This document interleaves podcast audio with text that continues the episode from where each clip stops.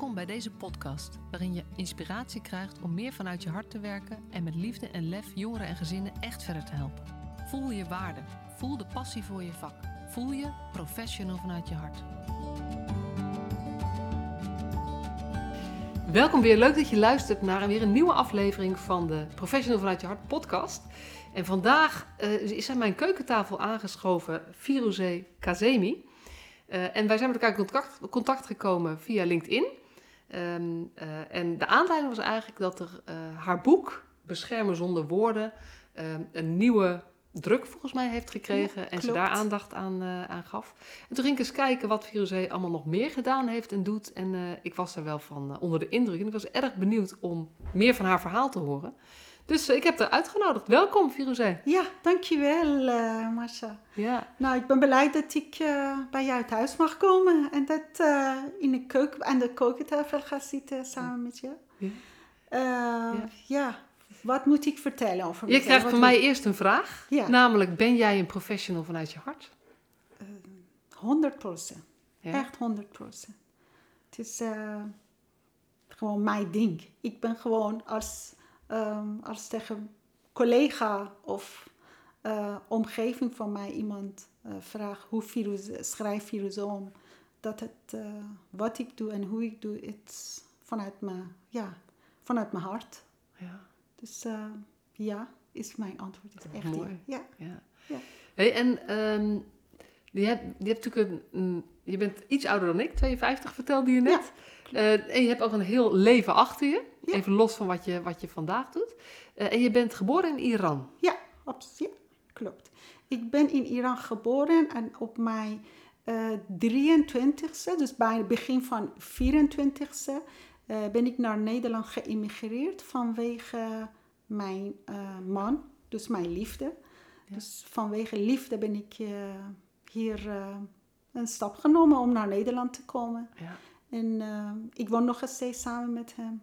Ja. En ik heb van hem 2 dochters van 22 en 18 jaar. En toen ik hier in Nederland kwam, ging ik Nederlandse taal leren. En vervolgens zat ik op de eerste jaar HBO, pedagogiek. Heb ik mijn pedagogiek diploma HBO gehaald. Stage gelopen en gewerkt bij... mijn eerste baan was pleegzorg, Stichting Pleegzorg Amsterdam. 6 jaar daar heb ik gewerkt. En na pleegzorg, binnen dezelfde organisatie, heb ik 3-4 fusies meegemaakt. SAC Amstelstad en Spirit. Heb ik binnen de organisatie als ambulant werker, videohome trainer, heb ik ook gewerkt, 3 jaar. Daarna ging ik als leerplichtambtenaar in Amsterdam-Zuid werken. En na leerplicht, want binnen leerplicht was heel veel handhaving. En ik dacht, nou, het past niet bij mijn hart. Ik ben niet handhaver. Ik wil graag een kijk hebben naar maatschappelijke zorg. Wat zijn de zorgen en hoe gaan wij met z'n allen die zorg een vorm geven richting... minder zorg, die grote zorg wat wij zagen als leerplicht. Dus vandaar dat ik een overstap gemaakt naar jeugdzorg, Bureau Jeugdzorg, toen was de naam, in Noord-Holland. In Haarlem heb ik gewerkt en na een paar jaar is jeugdzorg een andere naam gekregen. De jeugdbescherming en tegenwoordig de jeugd- en gezinsbescherming. Heb ik 12 jaar daar gewerkt, 12 jaar en half. En vorig jaar september ben ik toch die keuze gemaakt om een overstap te maken richting hogeschoolonderwijs om les te geven. Dus mijn doel is om mijn kennis, hoop ik dat mijn kennis, ervaringen en die professionals vanuit je hart, dat ik dit kan meegeven aan mijn studenten. Ja. Dat is mijn doel. Ja. Ja. Ja, het is wel mooi, want het is natuurlijk dat beschermen zonder woorden, wat de aanleiding was. Hè. Ja. Ik las ook, je hebt ook met beschermjassen dingen gedaan. Dat heeft natuurlijk alles te maken met dat jij ook zelf vanuit Iran in Nederland gekomen bent. Klopt, ja. En je eigen proces, wil je daar eens iets over vertellen? Wat het betekent, hoe dat is gegaan? Kijk, toen ik in Nederland kwam, moest ik duidelijk leren praten. Ik hoorde van mijn buurvrouw, ik hoorde van mijn docent op school, van toen ik in Nederlandse taal, taalschakelcursen zat. En iedereen zei, als je Nederlands praat, dan moet je duidelijk praten. En Dus dat blijft in mijn hoofd, dat ik duidelijk moest communiceren.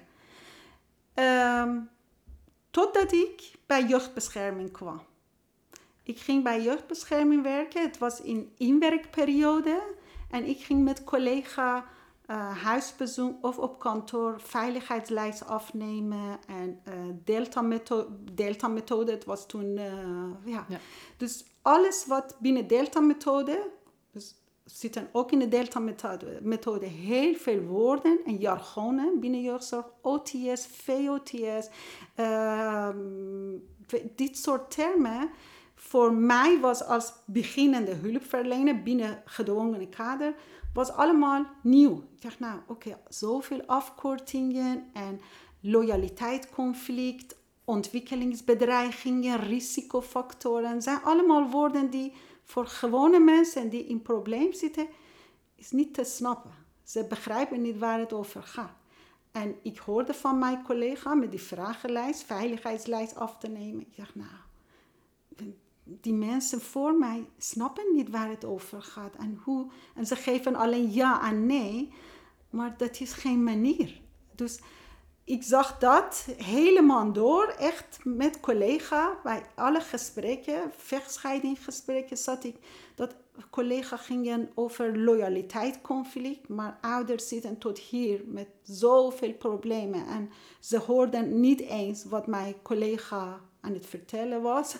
Dus sindsdien, ik dacht hoe kan ik als ik met mensen in gesprek ga, hun duidelijk maken om laten zien en echt laten voelen wat loyaliteitsconflict is. En wat ontwikkelingsbedreigingen zijn, wat zijn risicofactoren, wat betekent dat in het gezin met complexe probleem. Mensen die ruzie maken, die financiële problemen, psychische problemen hebben, van alle soorten opvoedingproblemen. Hoe ga je dat allemaal uitleggen? Het is echt niets te doen. Dus ik dacht, hoe kan ik dat een vorm geven? En dat is op een gegeven moment is mijn manier geworden om te vechten, iets visueel laten zien, ter plekke iets visueel laten zien, zodat voor mensen duidelijk wordt wat betekent loyaliteitsconflict, wat betekent ontwikkelingsbedreiging, wat betekent dat. En ging ik tekeningen maken, ging ik verhaal vertellen, soms verhalen voorlezen. En kwaad vanuit internet iets op papier schrijven, samen met hun echt verdiepen wat het betekent. En vergelijkingen maken. Mijn levens, jouw levens. En wat kan ik van jou leren? Wat kan jij van mij leren? Van ons, wat de ervaringen wat we meemaken in onze leven. En vooral heel veel luisteren naar mensen. En erkenning geven. Dat is de eerste, of basisdingen in hulp verlenen. Of nou niet in hulp verlenen, in contact met andere mensen. Een luisterende, respectvolle manier naar andere mensen luisteren is de basis. Ja. En als je dit doet, dan kom je langzaam in verbinding. En vanuit verbinding kan je dan pas een psycho-educatie geven of inzicht geven in hun eigen handelen, gedrag. Ja. Dus dat is, de beschermen zonder woorden is eigenlijk, ik kwam met die vraag op het moment dat jouw woorden geen effect lijkt te hebben op kinderen of ouders, hoe doe je dat om dat kunnen invloed of effect te laten hebben, je woorden? En dat heb ik echt vanuit mijn eigen, omdat ik toen ik in Nederland kwam, ik kon geen taal, geen woord Nederlands spreken. En ik hoorde dat ik duidelijk moet zijn. Ik zei, die duidelijkheid heeft iedereen recht op. En ook onze cliënten. Ja. Dus want toen ik bijvoorbeeld in dat gesprek, in werkperiode, kwamen heel veel Afghaanse mensen, buitenlandse mensen in de kamer van jeugdzorg. En wij zaten over OTS iets te vertellen. Dat er een beschikking is en dat de rechter heeft een besluit genomen dat haar kinderen onder toezicht komen. En we moeten een plan van aanpak schrijven. Maar als je de taal niet kent, als je de cultuur en de regeling niet weet. En als je niet weet, als je nooit in je leven een jeugdbeschermingwet hebt gehad. Hoe kan je al die wetten aanhoren? Je snapt het dat. Je snapt dat niet. En omdat ik zelf dit meegemaakt heb, ik kon het makkelijk voelen bij andere mensen die tegenover mij zaten. Ja. En op het moment dat je kan voelen vanuit je hart, dan kom je in verbinding. En dan ga je zoeken naar een manier om toch in verbinding te blijven. Om toch uitleg te geven. Want het was mijn taak op dat moment. Om dat uitleg te geven over ondertoezichtstelling of voorlopige ondertoezichtstelling. Weet je, dit soort termen. Voor mij als buitenlanders was heel onbekend. Ja. En ik kan me heel goed voorstellen dat voor miljoenen echt ouders ook onbekend is. Ja. Dus ja. Dat was eigenlijk het doel van op zoek gaan naar een manier te vinden. Hoe kan mijn woorden effect lijkt te hebben op het moment dat je ziet dat er geen effect lijkt te hebben? Bij ik vind dat wel, dat raakt me ook wel. Want wat ik geleerd heb over mezelf afgelopen 2 jaar zo'n beetje, is dat mijn neiging is dat als ik het gevoel heb dat iemand anders mij niet goed begrijpt, of dan ga ik meer uitleggen. Ja. Met meer woorden uitleggen. En ik ben vrij, ik ben wel bespreekbaar, ik kan makkelijk praten. Ja. Maar daarmee overdonder je de ander ook. Ja. Dus wat het effect soms onbedoeld van mij is dat met al mijn goede bedoelingen ik meer ga uitleggen. Ja. Nog meer ga uitleggen. En de ander eigenlijk nog meer achteruit gaat zitten. Klopt. Ja. En nou heb ik eigenlijk op een andere manier privé gewoon nog weer extra gemerkt hoe groot het verschil ook is tussen iemand die makkelijk dingen onder woorden brengt en iemand die er wat meer tijd voor nodig heeft. Ja, absoluut. En dat je zoveel macht hebt, los van je positie, maar als jij makkelijk dingen onder woorden kunt brengen, dan win je gewoon. Ja, en winnen is niet eerder, maar je bent gewoon de dominante. Ja, ook al ben je qua persoon niet dominant. En de rol als jeugdbeschermer zeker, maar sowieso als hulpverlener, heeft natuurlijk als risico dat je er ook nog komt met een opdracht om te zorgen dat die andere mensen gaan doen wat jij belangrijk vindt. Klopt. Het ligt iets genuanceerder, maar... Ja, het is echt zo. Dus het versterkt het nog meer. Ja.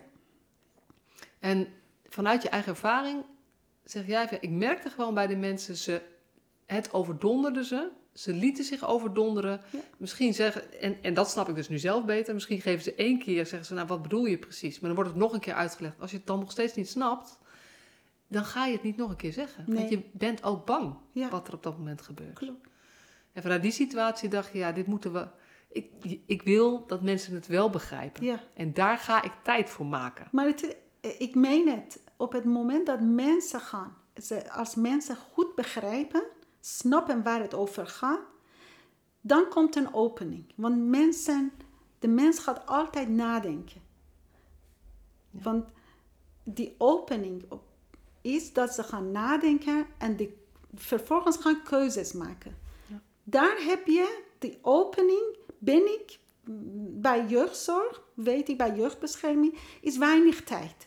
Je gaat niet te veel investeren om een opening, mensen te kunnen begrijpen. Dit is de plan, dit is het plan van aanpak. Wat is je doel, wat wil je? Opschrijven, hupsakee, verder gaan met de volgende hulpverlener. Maar voor mij was belangrijk, snappen mij. Ze snappen waarom ze bij jeugdzorg terechtkomen. Weten ze waar het over gaat. Dat was als je die duidelijk maakt, dan komt een opening en dan kunnen ze ouders zelf keuzes maken. En als ze op dat moment gaan verkeerde keuzes maken, ben je verantwoordelijk om hen te begeleiden, om toch hand in hand een juiste keuze te laten maken. Ja.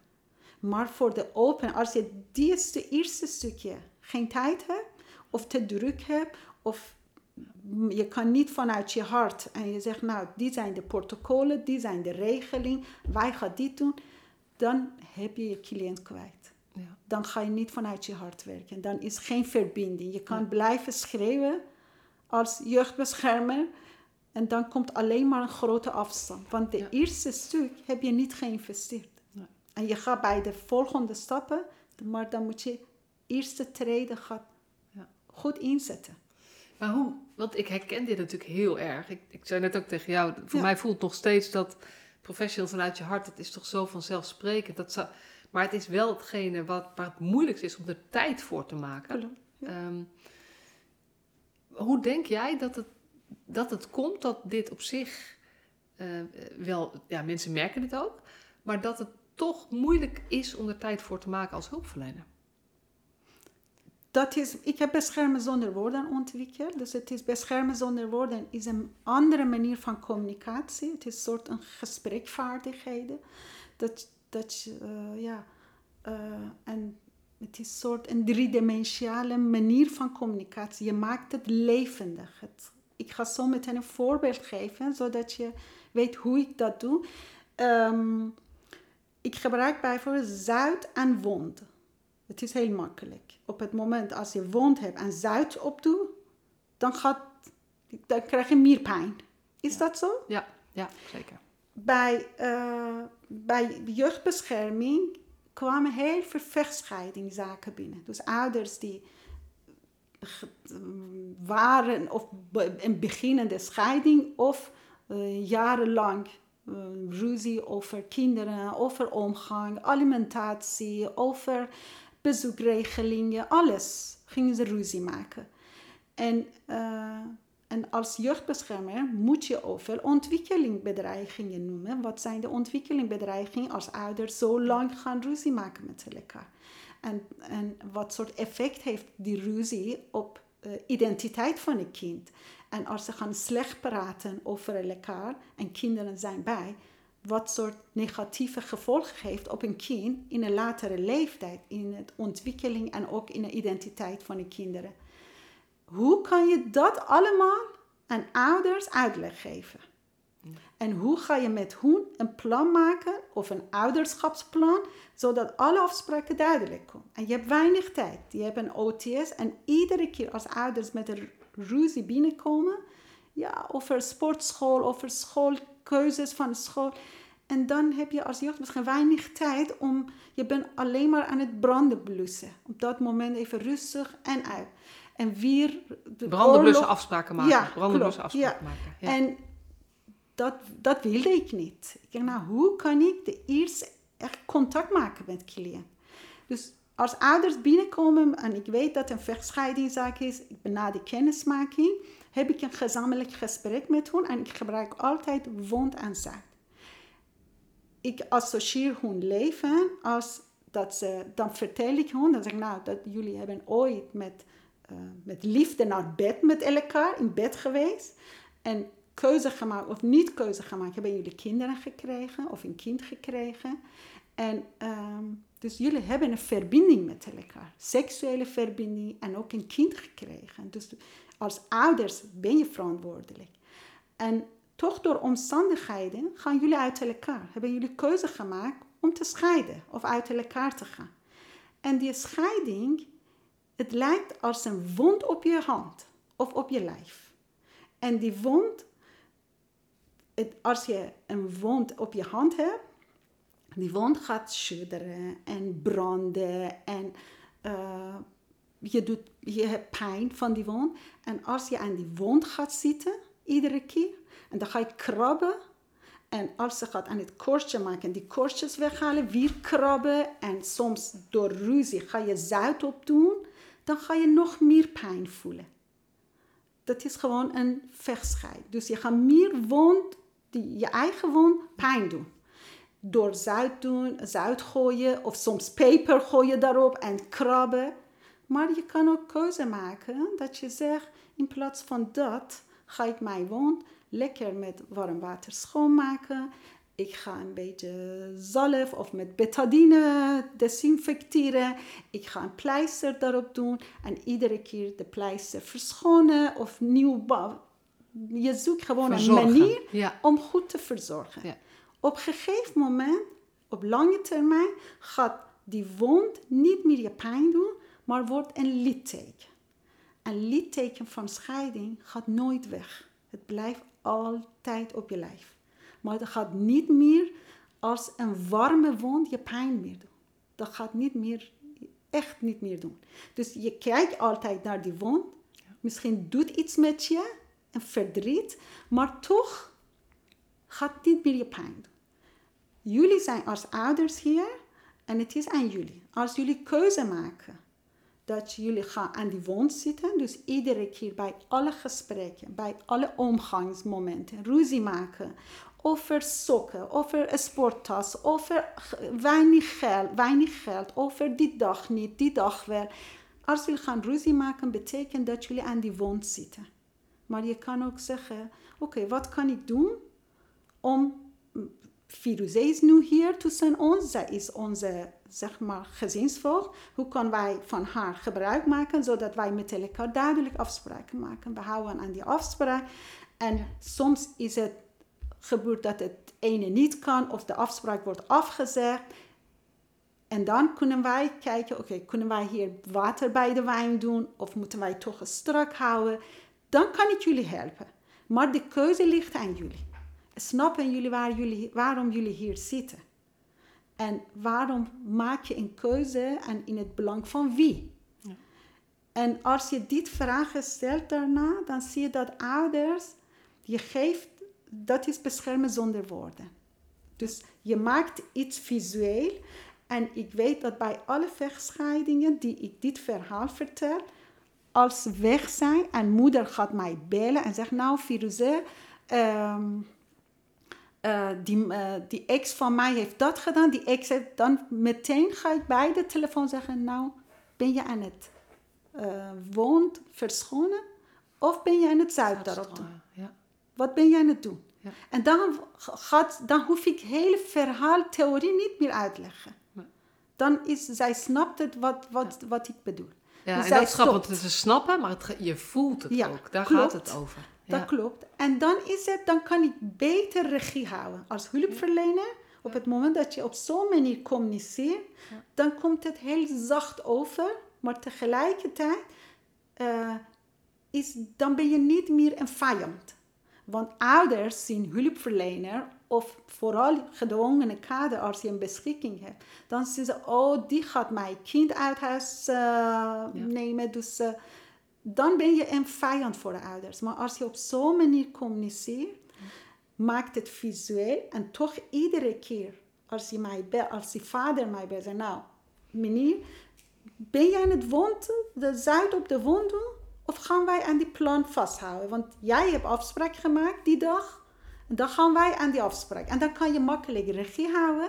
Heb je verbinding met hem. En je hebt ook inzicht gegeven. Ja. En hun, de eerste stap gezet om met hun te contacten.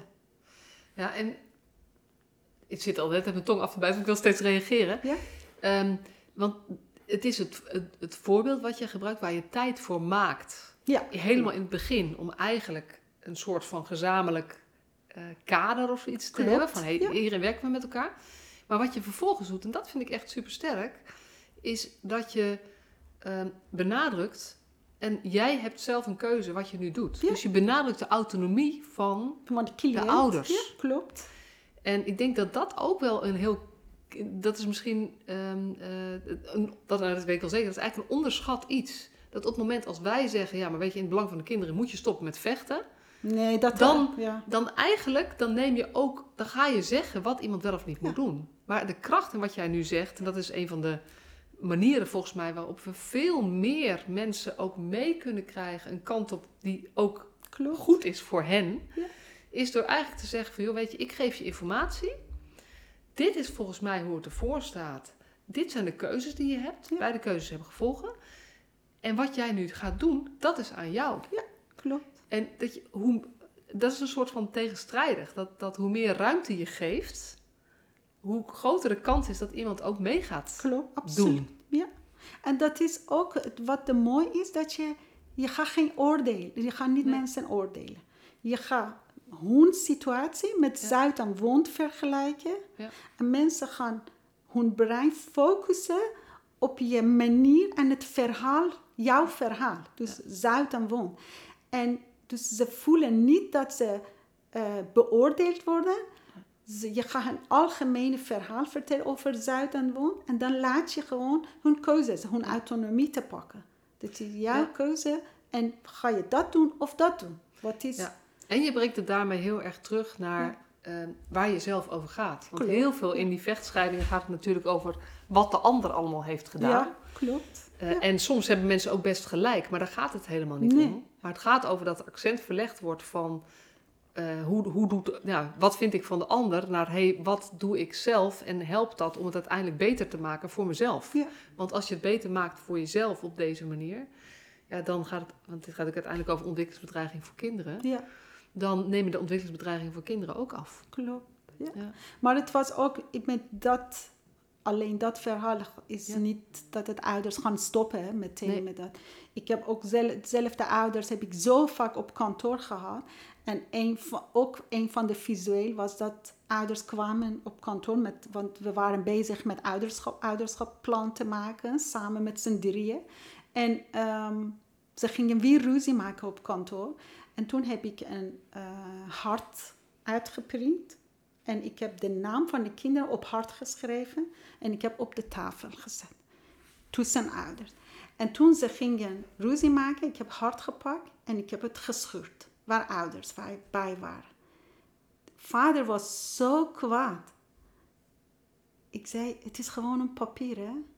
Wat jullie aan het doen zijn, thuis, of dat jullie kinderen dit meekrijgen, dat doen jullie met de kinderen. En ik doe hier, kinderen zijn niet hier. Ik heb dit, alleen het is een stukje papier, ik heb het gescheurd en het gaat je zo raken. Heb ik tegen die vader gezegd. Vader is boos weggegaan vanuit de kamer, want het raakte hem zo erg toen ik de naam van de foto alleen, zeg maar van het hart gescheurd. En dat is beschermen zonder woorden, want je raakt mensen zonder oordeel, zonder om hun autonomie af te pakken. Je zegt, dat is er, wat jullie aan het doen zijn, maar maak je keuze. Jij bent de vader, je bent een volwassen man, maak je keuze dat het dit heel blijft. Ja, en dat is ook, want we hadden het al even over engageren en positioneren vanuit de Delta-methode. En dat tegen jou ook wel eens gezegd is, joh, maar jij zit zo op dat engageren. Ja. En dat herken ik wel in mijn ondertitel staat natuurlijk, maak met liefde en lef het verschil. Dat sommige mensen denken dat mijn heel professioneel vanuit je hartverhaal heel alleen soft liefde is. Ja, klopt, maar het is is het omgekeerde. Ja. Het is alleen wel, het begint vanuit bewogenheid, betrokkenheid bij de mensen die tegenover je zit. Ja. En hem... het recht geven om eigen keuzes te maken, maar wel eerlijk zijn over wat je ziet en vindt en aan informatie hebt. Ja, absoluut. Dus het is, sommige mensen denken, het is heel soft. En andere mensen zeggen, nee, maar het is eigenlijk radicaler dan heel veel anderen. Want het is veel eerlijker. Het wordt veel rauwer wat op tafel komt. Absoluut. Ik weet niet of ik tijd nog heb, want ik wil één verhaal vertellen. Want het is echt... heel ingrijpend, maar het is echt een mooi verhaal dat je inzicht krijgt wat beschermen zonder woorden is. Ik had een gezin, een buitenlands gezin, met 4 kinderen. En het was echt van alles in huis spelen. En ik heb deze zaak binnengekregen en ik moest meteen een van de kinderen uit huis plaatsen. Dus ik kende de ouders niet. Ik heb alleen alles vanuit papier gelezen. En ik moest een plek zoeken voor een van die pubers. En een puber van 14 jaar moest ik uit huis plaatsen. En ik dacht, ik ga eerst kennis maken. Eerst even met ouders contacten. En daarna ga ik hun vertellen dat ik een plek heb gevonden bij de organisatie. En met hun kijken hoe wij de kind kunnen. Want ouders stonden in het begin, heb ik gehoord van een crisisteam en ook van een vakteam, dat ouders mee eens waren met de uithuisplaatsing. Dus ik ben bij hun gegaan, bij hun thuis. Thee gedronken met hun. En de jongen was ook bij. En toen heb ik gezegd, ik ben die van deze organisatie. En we hebben een melding gekregen en ik heb een plek gevonden voor jullie. En hij kan gewoon vanaf morgen naar die plek. En jullie kunnen ook samen met hem, jullie kunnen jullie zoon gewoon daar brengen. Moeder begon te huilen, kind wilde niet.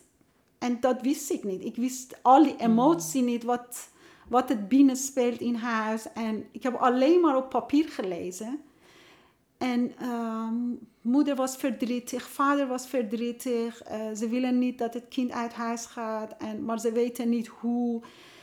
En toen ik dat emotie zag, ik zei, nou, voor mij is heel veel onduidelijkheid. Ik wil weten wat speelt hier. Ik heb echt tijd besteed, echt heel lang daar gezeten. Ik ging eerst over mezelf vertellen, want die waren buitenlanders. Ik zei, nou, ik ben ook buitenlanders. Ik heb ook de immigratie meegemaakt. Zij ging mij vertellen, het vader ging mij wat vertellen. En ik heb alleen geluisterd. Echt meest heb ik geluisterd naar hun verhalen. Wanneer ze terug, zeg maar, ze van hun land hier gevlucht zijn en hoe. Dus het hele verhaal gehoord binnen eerste uur. En vervolgens hoorde ik van moeder. Ik zei, nou oké, hoe is het met andere 2 kinderen en andere 3 kinderen? Dus gingen ze mij vertellen. En moeder vertelde dat in de ochtend, dezelfde dag, toen ik aankwam, ik ging na in de middag bij hun huis bezoeken. Moeder zegt in de ochtend, een van de meisjes, zijn 2 jonge meisjes en 2 oudere, een middelbare schoolleeftijd jongen. Dus dat de ene meisje wilde niet ontbijten en ze wilde niet haar haar gekamd worden. En moeder werd boos, want ze had weinig tijd. Ze moest de kinderen naar school brengen. Dus moeder heeft aan haar haar getrokken. En de meisje begon te schreeuwen. Heeft ze moeder geduwd en moeder heeft haar geslagen. Moeder had vertrouwen in mij binnen eerste uur dat ik geïnvesteerd luisteren, erkenning geven. Vervolgens heeft ze mij in haar vertrouwen verteld. Dit is vanochtend gebeurd en ik weet niet wat ik moet doen. En het gebeurt van alles. Ik heb ruzie met mijn man gehad, die zoon luistert niet. En dit, dus heel verdrietige verhalen aan mij verteld. En die dag was donderdag en ik werkte bij jeugdbescherming. Vrijdag was mijn vrije dag. Dus ik had alleen een paar uur tijd om iets te regelen. En ik hoorde zoveel, onveiligheid op dat moment. Ik dacht, nou, wat moet ik hiermee doen? Nu zit ik hier. Het is nu 3 of 4 uur 's middags. Donderdag en ik ben morgen vrij. En wie gaat dat allemaal oppakken? Ik kom hier om een plek te geven, zodat ze weggaan. En Mounou zegt, moeder, ik wil niet dat hij weggaat vanuit huis. Ik dacht, weet je, ik laat het even. Ik vroeg moeder, heb je zaad en dienblad? Moeder zei, ja, heb ik. Ik zei, nou, neem die dienblad mee met zaad. Dus moeder heeft een pot zaad en ook dienblad meegenomen. Die jongen heb ik naar boven gestuurd. Ik zei, nou, ik ga met je ouders praten. En als wij klaar zijn, dan hoor je ook, dan ga ik je roepen. Dus ik heb die jongen naar boven gestuurd. En ik zat met beide ouders op de bank. Met een grote dienblad met zaad. Ik vroeg moeder, ik heb je verhaal gehoord, jullie verhaal allemaal gehoord. En ik vind het heel mooi dat jullie mij binnen echt 1,5 uur hebben mij vertrouwen om zoveel dingen te vertellen. Wat jullie echt mee eigenlijk worstelen zijn. Jullie weten niet hoe jullie dat moeten aanpakken samen. Maar ik ga iets gebruiken. Dus pak een vuist zout in je hand en dan ga je die vuist wat je in je hand hebt goed knijpen. Blijf knijpen en bewegen met je hand boven de dienblad. En moeder ging knijpen met de zout in haar hand. En ik vroeg haar, wat zie je hier? Ze zei, ja, hoe meer ik ga knijpen, hoe meer zout tussen mijn vinger wegvalt. Ik zei, oké, deze keer ga je nog een keer. Deze keer moet je je hand, je vinger uit elkaar halen. En je hand gaat in beweging blijven. Wat gebeurt er hier? Ik heb een vuist zout in haar hand gedaan. En zij heeft zo gedaan, zeg maar, de vinger uit elkaar. En toen viel weer alles uit in het dienblad. Ik zei, wat zie je daar? Ze zei, ja, die is weg. De zuid gaat weg. Toen zet je vinger op.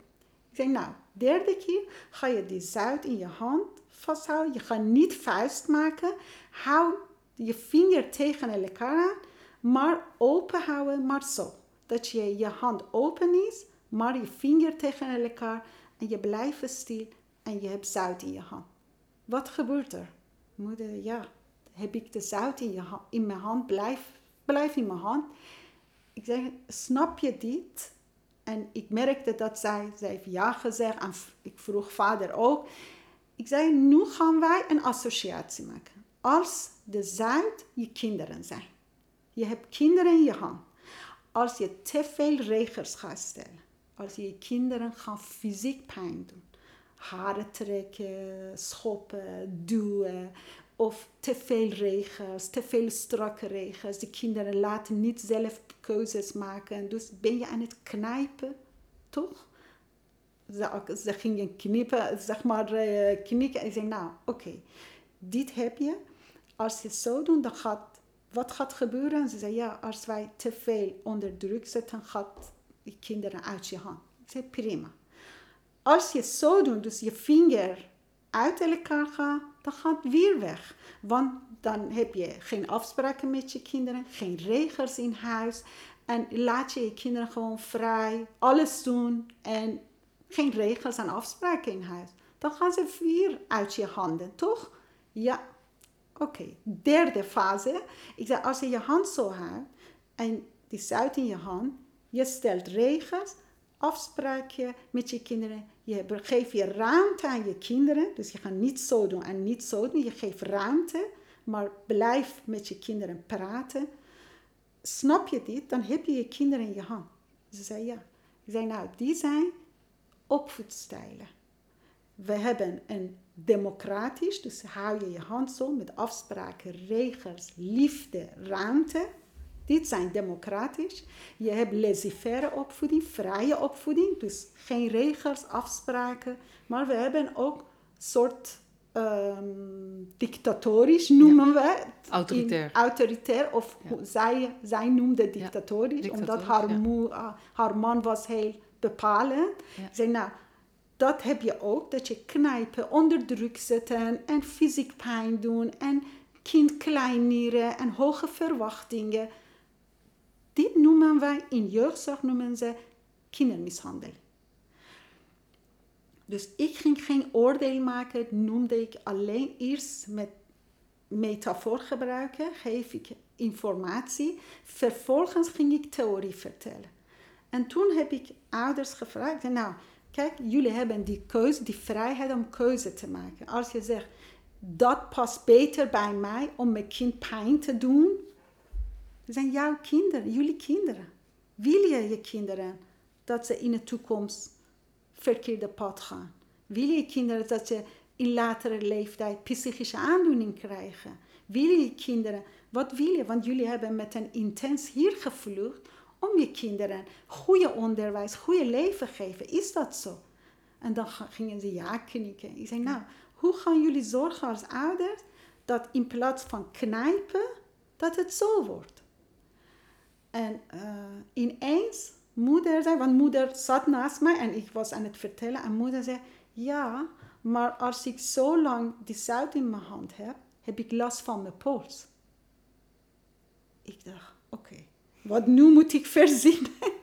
En toen vroeg ik aan vader. Ik zei, nou, kan jij je hand onder de hand van moeder zetten? En vader heeft dat gedaan. Dus vader heeft met zijn hand onder de hand van moeder. En moeder zei, oh, wat lekker ineens. Ik zei, ja, dat is eigenlijk een gezinssamenstelling. Je hebt een man die kan je steun vragen.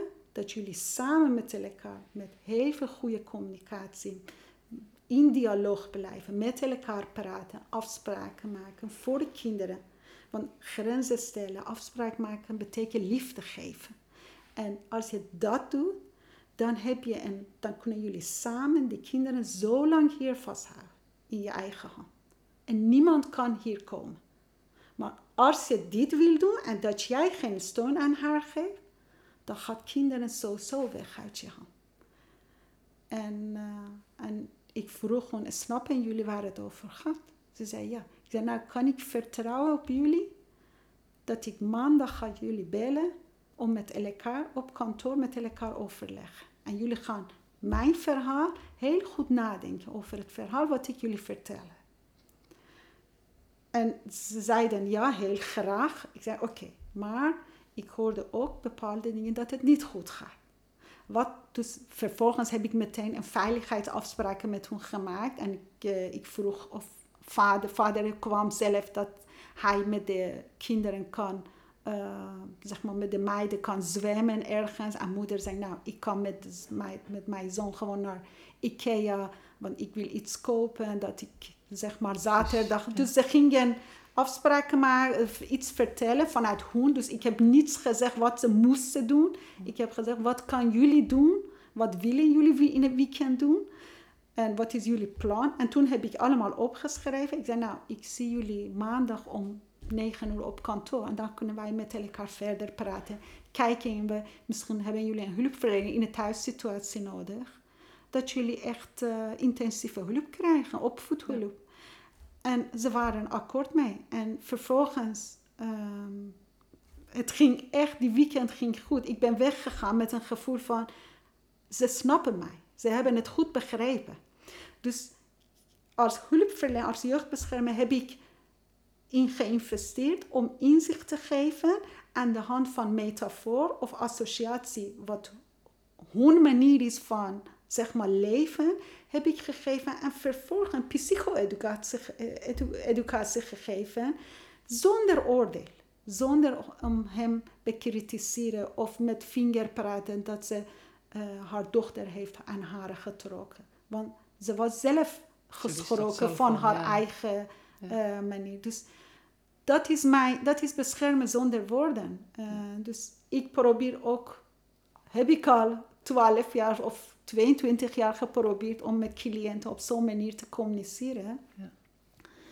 En ik hoop dat ik deze manier ook kan overdragen aan mijn studenten om te kunnen laten met de cliënten op zo'n manier communiceren. Ja, ik wil voorbeelden maken dat gewoon heel erg mooi. Je ziet het ook gewoon voor je. Dan heb ik het voor dat ik ook nog kan zien wat je met je handen doet. Maar volgens mij heb je het zo goed uitgelegd dat ook als luisteraar je het je voor je kunt zien.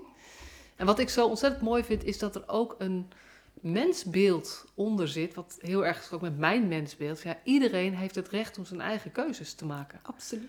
En dat moet je nooit over willen nemen van iemand. Nee. Want als je dat overneemt, dan kom je op een weg waar je niemand meer verder helpt. Nee, niemand gaat in beweging. Niemand gaat in beweging komen. En vervolgens, als we het wel overnemen tijdelijk, en vervolgens willen we weer dat mensen in beweging komen, dat lukt bijna niet. En dan worden wij geïrriteerd omdat mensen te veel achterover hangen. Maar absoluut. We hebben dat zelf een soort van veroorzaakt dan. Ja, dus absoluut. Dat vind ik super mooi eraan. En ook, het vertrouwen wat je hebt dat. Natuurlijk zijn er uitzonderingen, maar eigenlijk. Alle mensen zijn wel bereid om kritisch naar zichzelf te kijken. Als je ze de ruimte geeft, de tijd geeft en aanspreekt op een manier zodat zij het kunnen begrijpen. Ja, absoluut. Dus vind ik super mooi hoe je dat doet. Ja, ja. Dankjewel. Ja. Dankjewel. Maar ik snap ook dat het... Nou ja, je was wat dat betreft wel een soort vreemde eend, denk ik, in jeugdzorg in jeugdbeschermingsland. Ja, maar ik vond het ook mooi dat heel veel collega's van mij zijn ook geïnspireerd. Want ik was in een training, SOS-training, zat en ook gedragsdeskundige. Science of Safety. En toen heb ik een verhaal verteld, een casus verteld, hoe ik met een cliënt ging om. Ja. En ze zaten allemaal heel verbaasd naar mij te kijken, hoe doe je dat? Ja. En mijn collega's zeggen, ja Firouzeh, maar je bent zo creatief. Je schudt gewoon uit je mouw met beelden. Maar wij zijn niet creatief. Maar daar geloof ik niets van. Want ik weet dat creativiteit zit in mens. Je moet alleen durven om naar jezelf te kijken. En dat ook aanboren in jezelf. En dat je gaat laten shinen. Ja. Ja, en het is wel ook een cultureel dingetje, denk ik. Nederlanders zijn wij zeggen natuurlijk de nuchtere Hollanders, maar wij doen vrij weinig met verhalen. Ja. En ik denk dat dat misschien een voordeel is. Want ik weet dat vanuit Midden-Oosten en Iran is natuurlijk een hele verhalende cultuur ook. Mijn cultuur is gewoon beeldenspraak. Ja. En heel poëtisch. Wij gaan in plaats van... heel veel uitdrukkingen gebruiken we in Farsi. Ja. Metalisch Farsi. Ja. Dus ik denk dat het ook zit ook in mij, klopt. Ja. Maar toch, dat heb ik niet. Het is wel beelden, maar dat heb ik hier ontwikkeld. Ja. Het is niet dat ik allemaal uit mijn cultuur of uit mijn Persische taal meenam. Nee, maar ik denk dat zeg maar, de nuchtere Hollanders, zoals wij, ook met, weet je wat jij geleerd hebt, jij moet duidelijk spreken. Ja. Het is bij ons nogal recht toe, recht aan.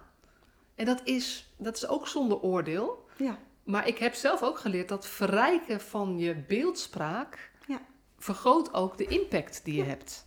En jij zei zo mooi van mensen, pas als mensen je begrijpen, zullen ze... Dus wij als hulpverleners, als professionals, als docenten of als consulent, als je ergens bij de sociale dienst zit en je wil iets van die ander, en dat willen we bijna allemaal, dan vind ik het zo mooi dat jij zegt, stap 1 is eigenlijk dat die ander jou begrijpt. Ja. En daar stappen we best wel vaak overheen. Absoluut. En beschermen zonder woorden is een hele, geeft heel veel tools om op een andere manier dingen in te zetten, waardoor mensen jou gaan begrijpen, zodat je pas daarna door kan naar eventueel een volgende stap. Want je investeert vanuit je hart. Ja. Want je hebt een intens, als professional, ik wil dat ze mij begrijpen, dus alles zet ik in. Ja. Dus vanuit je hart ga je die keuze maken om alles in te zetten. Ja. Dus wat jij, professionals, vanuit je hart, dus die stap moet je hebben. Ja. En beschermen zonder woorden is een gesprekvaardigheid. Het is een andere manier van communiceren, zodat je makkelijk in contact met andere mensen kan komen. Dat je ook in verbinding blijft. Ja. En ook dat je inzicht en psycho-educatie geeft. Dat is een andere soort communicatie. Ja. Maar dan moet je ook echt een keuze maken. Wil ik dat andere mensen begrijpen? Wil ik dat? Ja. Nou, en ik vind dat dit is je professionele verantwoordelijkheid. Ja, absoluut. Vind ik echt. Ja? Want als het gaat ook over een slechte werkrelatie of zo. Wat je wel zegt, maar die persoon kan je, die is echt niet gemotiveerd. Daar kan je echt niet mee in contact komen. Ja. Als iemand dat zegt tegen mij... dan denk ik altijd, dat betekent dat jij harder aan de bak moet. Ja. Want ik vind dat professionals... Natuurlijk is een relatie, werkrelatie, is altijd van twee kanten. Ja. Maar het grootste deel, en het mooie vond ik ook het begin daarvan... ligt altijd bij de professional.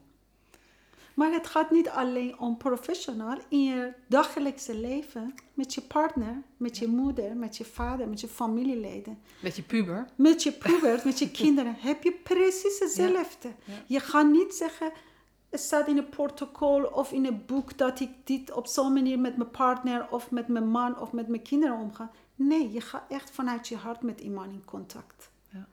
En als je dit later voorbij gaat, dan heb je mis. Echt, je hebt het echt. Ja. Zo voel ik het natuurlijk ook. En toch is dit... het is nog niet de basis van onze opleidingen, bijvoorbeeld. Want hoe kijk jij... Jij werkt dus bij de hogeschool, ook omdat je denkt... dit is belangrijk om studenten hierin meer bewust te laten worden... en meer mee te geven. Ja.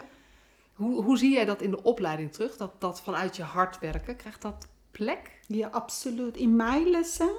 Ja. Echt hebben ze die ruimte. Want voor mij is het belangrijk dat ik mijn studenten in eerste les echt ruimte geef om iets over zichzelf te vertellen. En wat ze voelen op dat moment in de klas. En welke cijfer geven ze aan zichzelf als een student. En welke cijfer geven ze als een persoon, als Isabel in huis. Ja. Zeg maar, in privéleven. Dan geven ze cijfer en onder cijfer gaan ze zich omschrijven. Wat ze voelen en waarom ze voelen. En dat vind ik heel mooi. En vervolgens is het altijd ruimte om... want het is een eerste stap om contact te maken. En vervolgens geef ik mijn praktijkvoorbeelden... hoe ik contact maak met anderen. Maar jij neemt dus weer jezelf als... Ik denk dat best wel een wezenlijk... verschil is tussen hoe sommige professionals doen dat veel en anderen doen dat nooit, is eigenlijk jezelf letterlijk als voorbeeld nemen in hoe je vervolgens het contact aangaat. Ja, absoluut. En toevallig zag ik gisteren een stukje op LinkedIn van Danielle Brown, die cultureel antropoloog. Ja, okay, ja. En die heeft het over de check-in. En dat is dus hoe zorg je dat je, eigenlijk wat jij vertelt is een brede check-in. Van een soort van voorwaarde om met elkaar het echte gesprek te kunnen voeren. En ik heb me daar nog nooit zo heel erg in verdiept. Maar wat zij onder andere zei is dat voor een goede check-in begin je dus zelf te delen wat er in je omgaat. Ja. Terwijl wij volgens mij leren om vooral aan de ander te vragen. Ja. En het vraagt bijna moed om ook iets over jezelf te gaan delen. En zeker als je daarmee te beginnen. Ja. Want ik zeg wat heel mooi wat je zegt. Want ik zeg ook tegen mijn studenten. Ik zeg, weet je, jullie kunnen allemaal leren. Jullie zitten op HBO en jullie kunnen gewoon de boek pakken en gewoon lezen. Maar voor mij is het belangrijk dat jullie, als je hier zit, dat je echt hier zit dat je neemt jezelf mee, je hart mee en je verstand. Waarom zit ik hier? Vraag aan jezelf. Waarom zit ik hier? Wil ik iets leren of niet? Of ik heb vandaag geen zin. Zeg tegen mij, dan kan ik een manier en met jou kijken hoe ik anders kan doen, zodat het voor jou prettiger is. Want leren kan je ook thuis leren. Je kan gewoon boek pakken, lekker lezen en dan kom je voor een toets en dan ga je toets maken. Maar dat je hier komt, in mijn klas, wil ik dat je relaxed gaat zitten en dat je echt met een doel...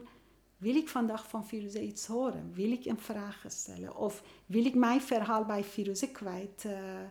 En zo heb ik contact met mijn studenten. En dat waarderen ze heel erg. En ik heb echt meestal echt goede verbinding met mijn studenten. En dat geeft mij ook een goed gevoel. Ja. En dan zeg ik, dat is de eerste stap. Leren kan je ook zelf doen. En het mooie is, ook dit is weer een parallel proces. Want als jij laat zien, als docent kun je ook door je... Want op een bepaalde manier is het een soort kwetsbaar. Jezelf meenemen. Jij laat zien dat jij een instrument bent, zodat zij kunnen leren. Absoluut. Maar daarmee is het een parallel proces dat ook zij met de gezinnen of met de jongeren of met de ouderen met wie ze straks gaan werken... Ja.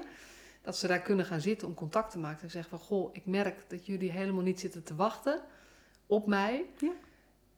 En dat is natuurlijk, vind ik ook, dat is ook best een beetje gek eigenlijk. Maar hoe kunnen we we moeten deze afspraak toch hebben. Hoe kunnen we dit nu toch, dat je zelf het gesprek opent op die manier. Ja. En dat is iets wat je volgens mij het beste leert door parallele processen. Dus als mensen ook zo met jou omgaan. Ja, absoluut. Ja.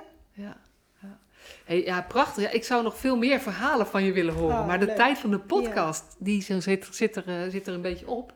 Als mensen nou zeggen, dit inspireert mij wel, hier wil ik wel meer mee. Je hebt een boek.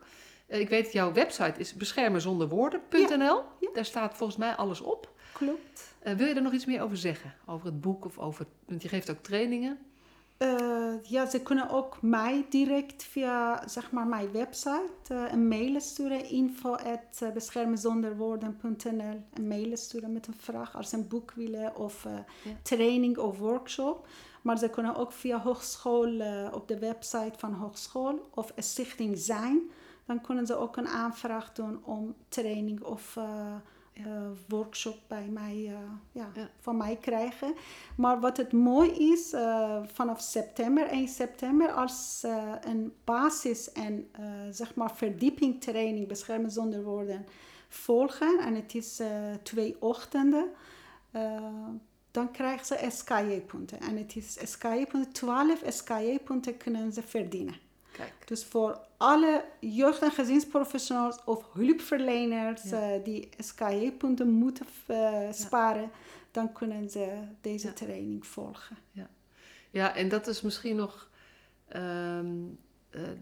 want daar hadden wij het ook even over. En jij komt natuurlijk vanuit de jeugdzorg, net als ik. Klopt, Maar eigenlijk heb jij net zo'n soort reis als ik. Dat je ook realiseert, maar dit gaat niet alleen over jeugdzorg. Dit gaat ook over ouderenzorg. Klopt, dit gaat over justitiële kader. Het gaat over consulenten bij de gemeente. Ja. Dus de SKJ-punt is een mooie bonus, maar het is zeker niet dat de training... Het is breder, klopt. Het is echt heel breed. Het is een andere soort van communiceren. En communiceren Ja, communicatie gebruik je overal. Het is niet alleen bij jeugdzorg of hulpverlening. Het is binnen Shell of binnen zeg maar andere organisatie. Dan moet je ook kunnen een gesprek voeren en communicatief je personeel begeleiden. Ja. Die zand en zout heb ik ook voor organisatie gebruikt. Als een organisatie gaat personeel onder druk zetten, gaan personeel weg. Maar als je zeg maar die ruimte geeft aan personeel en laat ontwikkelen binnen de organisatie en maakt afspraken en regelen, dan heb je op lange termijn heb je personeel. Ja. Kunnen ze loyaal blijven en jaren binnen organisatie blijven. Dus het is, zeg maar, dit soort communicatie kan je overal, overal in alle branches gebruiken. Niet alleen hulp verlenen. Nee, en ook op het, ik heb dus nog kinderen in de basisschoolleeftijd, ook op het schoolplein. Ja. Met ouders met wie je normaal wat minder automatisch contact krijgt. Ik heb bij mijn jongste in de klas zitten. Er zit volgens mij een Marokkaans gezin. Ik weet niet, ze zijn nog niet zo lang in Nederland, dus die ouders spreken nauwelijks Nederlands. Ja. Dus dat inspireert mij wel, want ik vind het, het is ook voor hen soms best lastig om contact te krijgen met andere ouders. Nou ja, deze manier van communiceren zou ik daar weer in kunnen gebruiken bijvoorbeeld. Ja, ja. Mooi. Ja. Mooi. Dank je wel voor alles wat je hebt gedeeld. Ja, graag gedaan. Ik ben ook blij dat ik hier mag zijn bij jou en mijn verhaal kan laten horen naar buiten. Ja. Dankjewel. Jij ook, bedankt.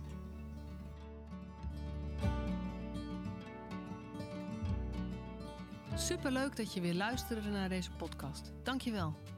Nog even kort een paar belangrijke dingen. Ten eerste, het is mijn missie dat de jeugdhulp weer een sector wordt waarin bevlogen, liefdevolle professionals jongeren en gezinnen echt verder helpen. Daarom maak ik deze podcast voor jou. Wil jij deel uitmaken van deze beweging van Professional vanuit je hart, waarin professionals elkaar steeds opnieuw inspireren? Begin dan met het lezen van mijn boek. Je kunt de eerste hoofdstukken helemaal gratis lezen. Ga naar professionalvanuitjehart.nl/boek. Ten tweede, wil je alle podcastafleveringen overzichtelijk onder elkaar? Abonneer je dan op deze podcast.